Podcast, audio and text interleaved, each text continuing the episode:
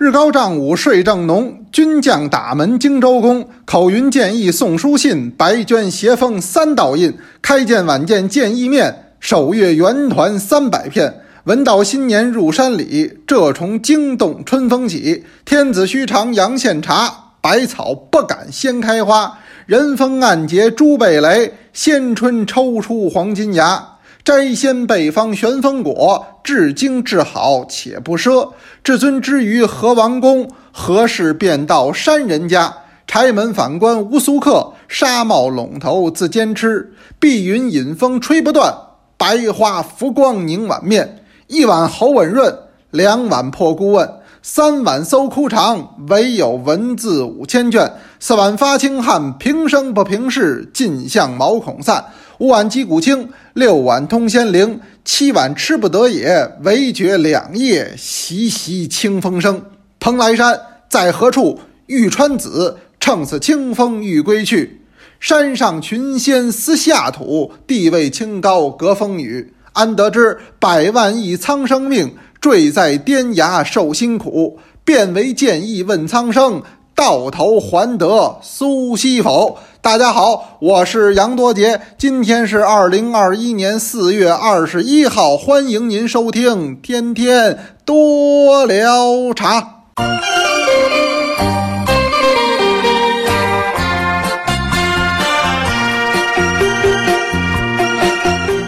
哎呦，今天这我可卖了力气了，我汤汤汤背的这一首，您知道是什么诗吗？您要是知道，那我说这是咱多聊茶的同学，咱这算对上暗号了。那人家街头都有暗号，咱们这就属于暗号。在我背出这么一大套之后，您起码应该给我答一句“走笔谢梦见一记新茶”。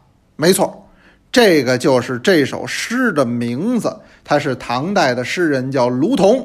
所写的这么一首茶诗，在唐代众多的茶诗当中，他是一颗耀眼璀璨的文学明星。就这首诗啊，在这么多唐代茶诗里边，它都不俗。它甭管是比李白的、比杜甫的、比白居易的，就如同这首诗，都相当拿得出手。我个人也相当的喜欢。今儿卖卖力气给您背这么一首，为什么呀？它有关系。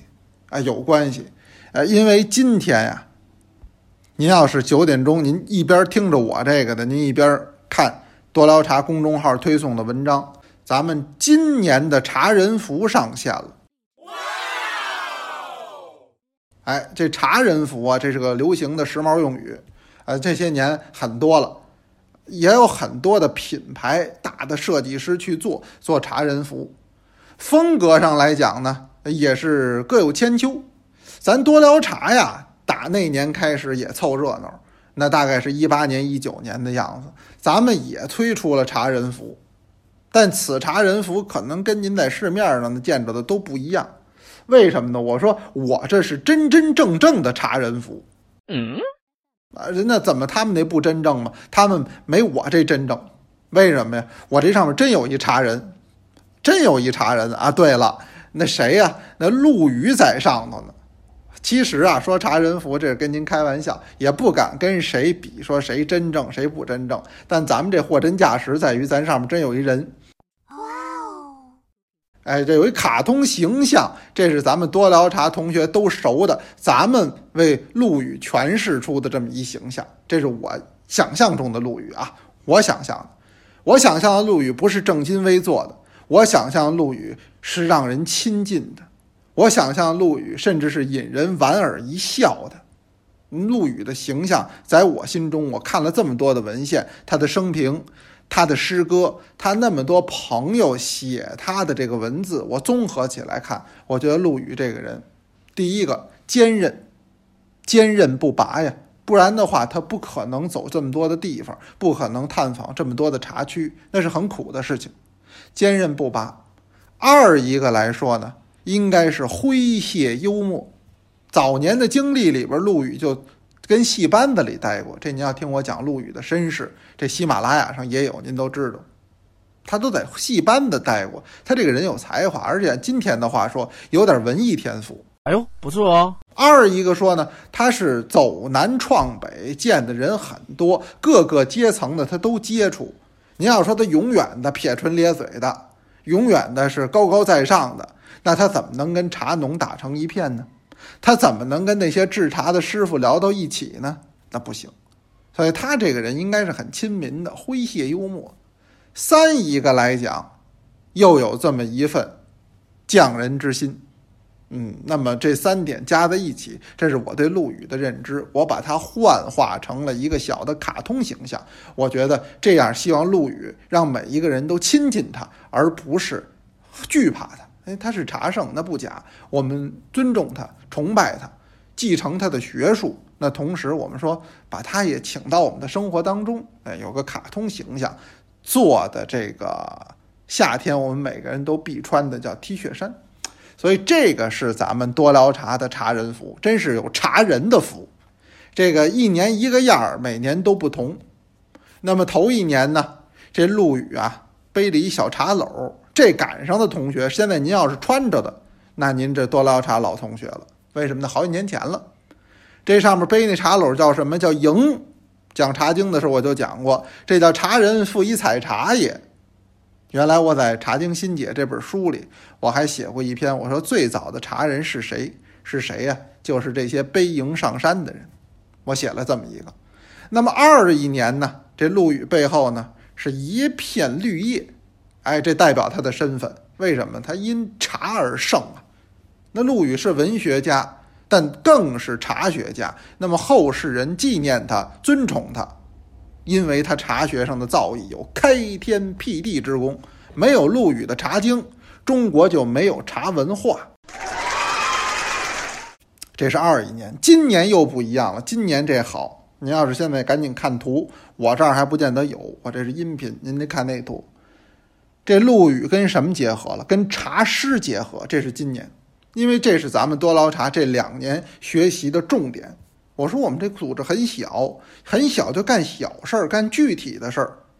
什么事儿呢？哪怕说我们用两年、三年的时间，带领起一批同学，能够关注到中国历代的茶师，能够传承下来中国历代的茶师，再通过这一批同学，在更久的时间里，影响到更多的爱茶人都关注到中国的历代茶师。我说这个也不错。我们多刀茶能干这事儿就不错，我们都很普通啊，我们都很小啊，那我们能做出具体一点的事儿也没有什么不好。所以这两年你也看得出来，我们非常专注于中国历代茶师的推广与传播。哎，我们讲茶师的课程，人人讲 A P P，那是一个单独的 A P P，好多人老在这喜马拉雅上找，您找不着。您那个叫什么应用商店啊？这词儿我会啊，应用商店。您您下载，人人讲是个 A P P，您搜我的名字，搜多聊茶，您就搜着这课了。已经是三季，马上更新第四季了。那这也是一方面，另一方面我们要抄写。你看现在正抄着宋代茶诗，一百多位同学在全国三十多个省市自治区同步抄写，一起抄。那再有来说，我们要把这个茶诗，把它活化。把它走到每一个人的生活当中。去年我们做一个尝试，雕版刷印。现在很多同学家里都挂着。您回到家里挺疲惫，您一抬眼看见这个古书叶子的形式，雕版刷印的作品《白居易茶诗三首》，我说让您心里啊，觉得突然间有一种休憩的感觉，哎，那就很好了。您说那字儿啊，我实际我都我都看不全了，我累了，但我看着这个古物。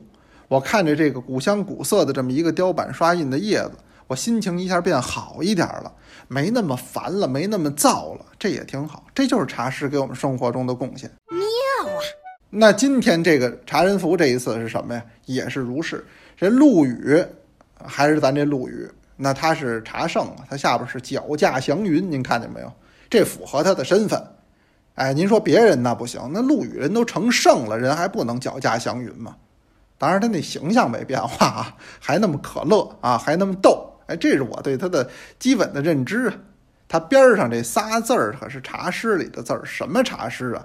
就是今儿这走笔谢梦见一记新茶。所以这首诗之前在《天天多聊茶》开篇我就给您背过，今天我再给您背一遍，您再听一遍，没坏处。这好诗真得叫百听不厌。您甭都背，您把其中的一咕噜背下来，哪咕噜？一碗喉吻润，两碗破孤闷呢？这一直背到七碗，咱把这段背下来也不错。我这一次这茶人符啊，我给大伙儿预告两款，一款是黑底儿白字儿三个大字叫破孤闷，那这取的当然是卢仝《走笔仙梦见一记新茶》里边一碗喉吻润，两碗破孤闷，取的这三个字破孤闷。嗯，真不错。还有一个呢，白底儿是黑字儿三个大字写清风生，夏天嘛，穿着得凉快，一穿上就显得那么带风。这个那也是，咱们说卢仝的诗里边的啊，哪一句呢？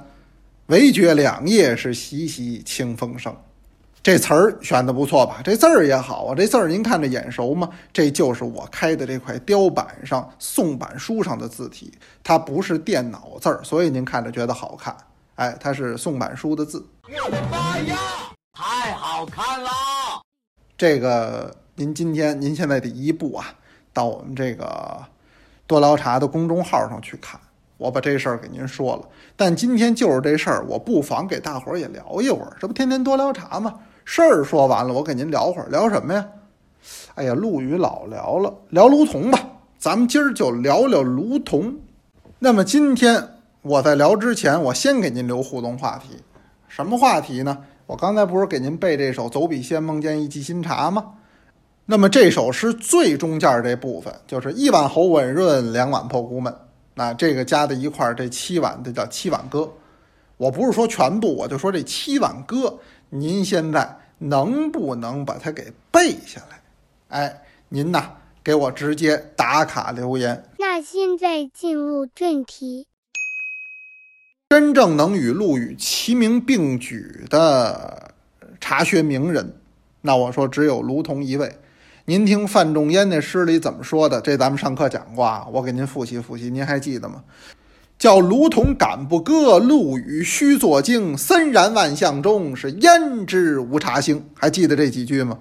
这个是范仲淹，他有这么一首《贺张敏从事斗茶歌》。哎，在这里边的一句，嗯，你看这俩人是一块儿出来的，卢仝先出来，陆羽后出来，他们一块儿。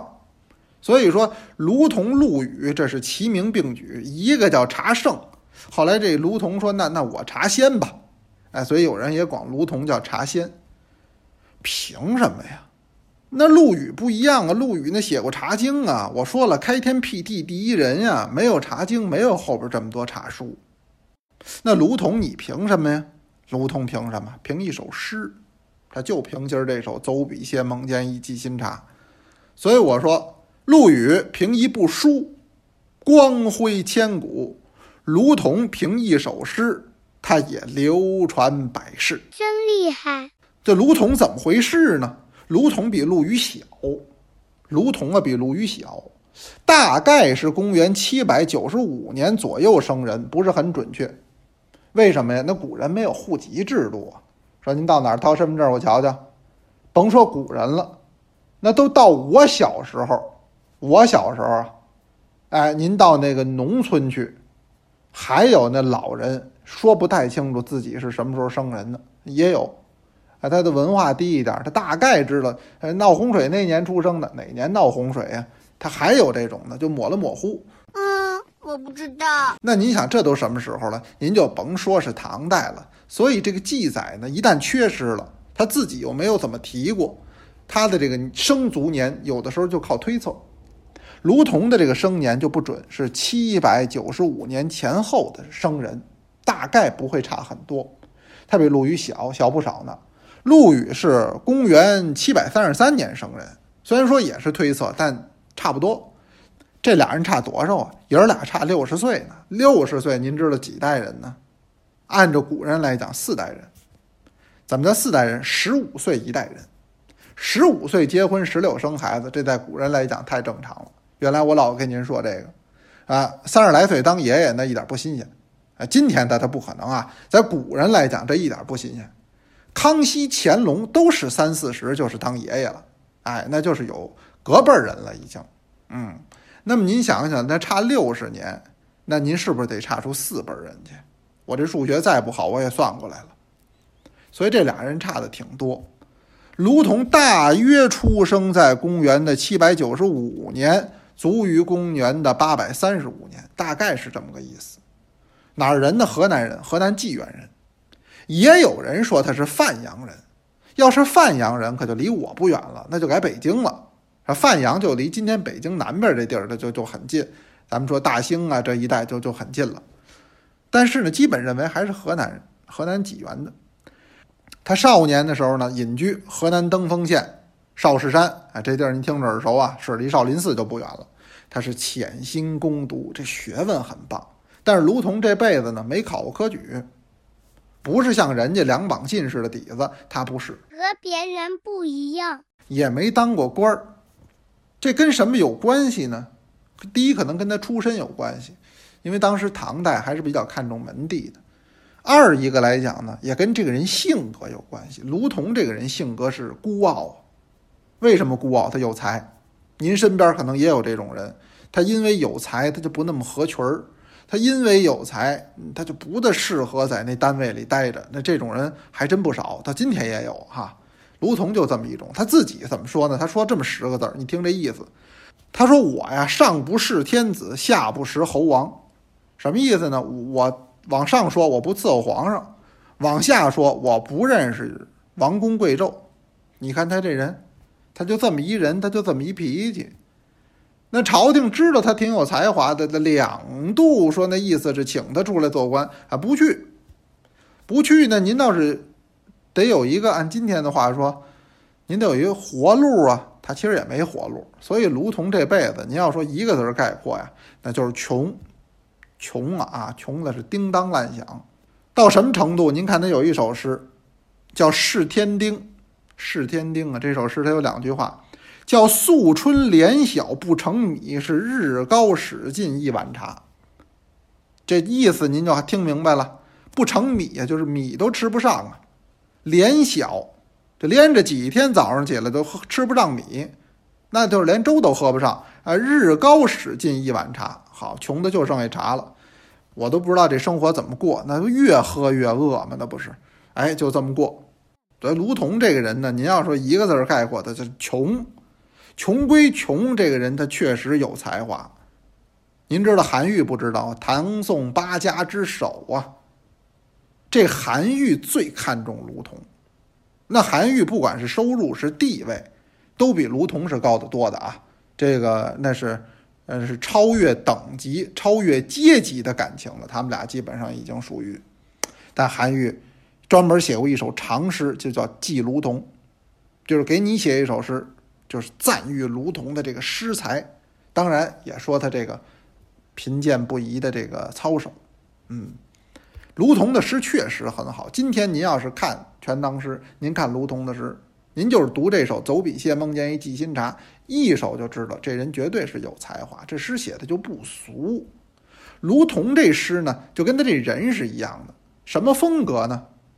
呃，他大概是一种很很狂傲的，甚至于可以说是狂放的，狂放到有些荒诞的这么一种风格。那就是说，我就打破你们原来写诗，你们不都一行七个字吗？或者一行五个字儿吗？哎，撑死了有人一行六个字儿，你们就哎呦不得了了，厉害！六言诗少啊，我跟您讲过，原来有个人叫顾况啊，写首六言诗：板桥人杜泉生，茅檐日午鸡鸣。莫嗔被茶烟暗，却喜晒谷天晴。一行是六个字儿，这就已经很难了，因为这二二二的节奏它不好把握。卢仝，你看人家这诗，说长就长，说短就短。它是要长有长，要短有短，它还是忽长忽短。它是一种荒放怪诞的诗风。它这种构思呢，都几近于散文，但是它又不失这种诗歌的美感。但是为什么呢？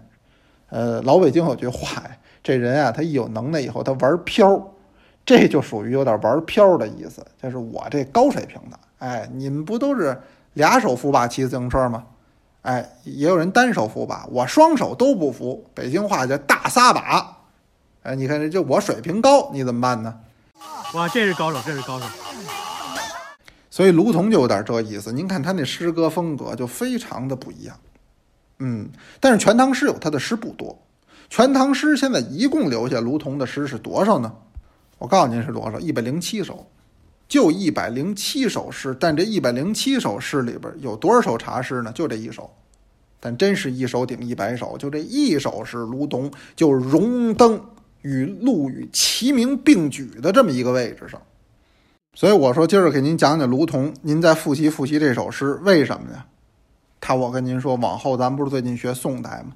您听宋代茶诗里边的提卢仝的太多了，都是他粉丝。他粉丝里边最有名的就是苏轼，苏轼那叫“明月来投玉川子”，那玉川子说的谁呀？说的不就是卢仝吗？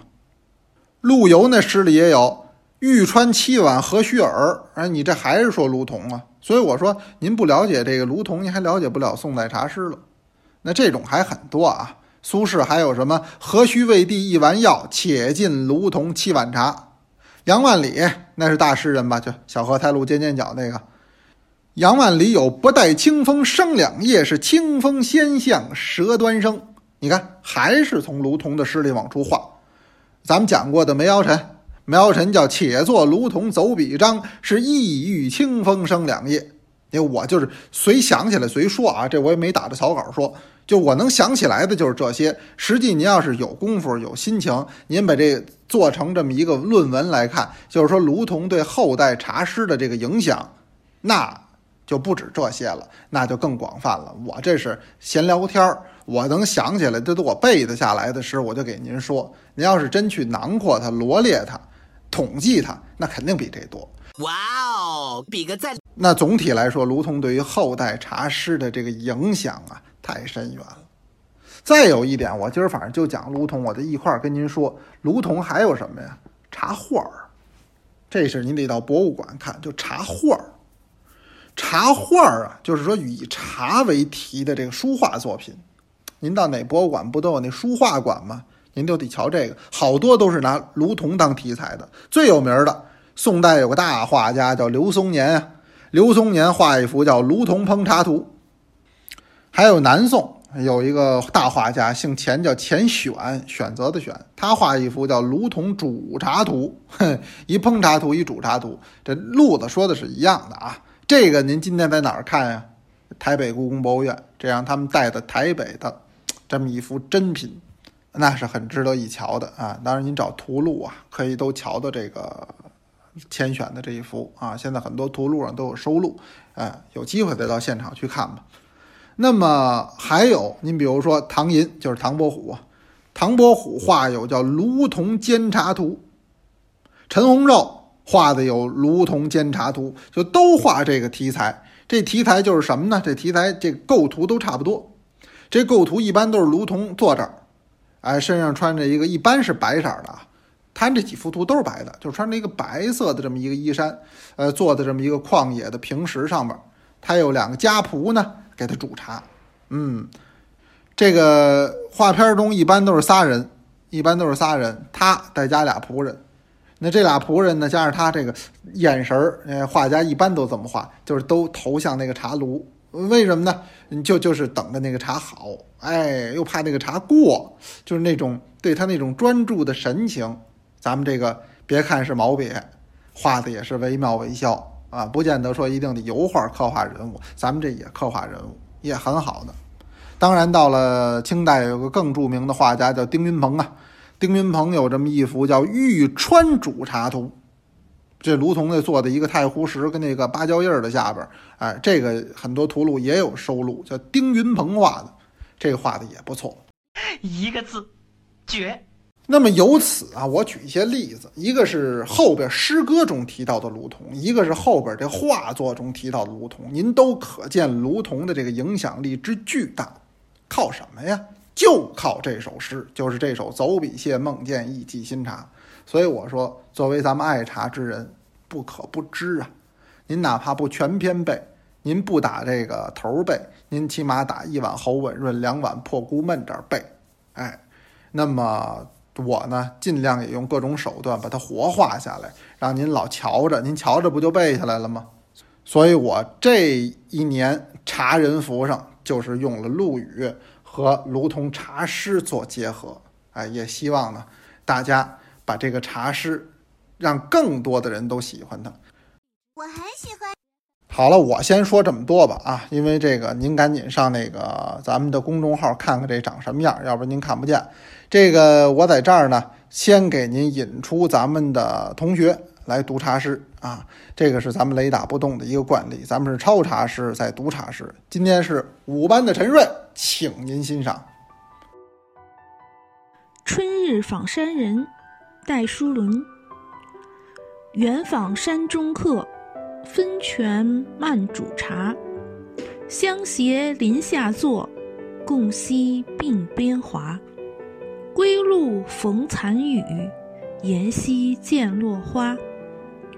鸿门童子问，游乐到谁家？刚才是陈瑞同学给我们诵读的茶诗，很感谢他的投稿，也期待着更多的同学来跟我们一起诵读茶诗。那我今天就先聊到这儿吧，有问也有答，是天天多聊茶，咱们明天接着聊。同学们，欢迎来投稿哦。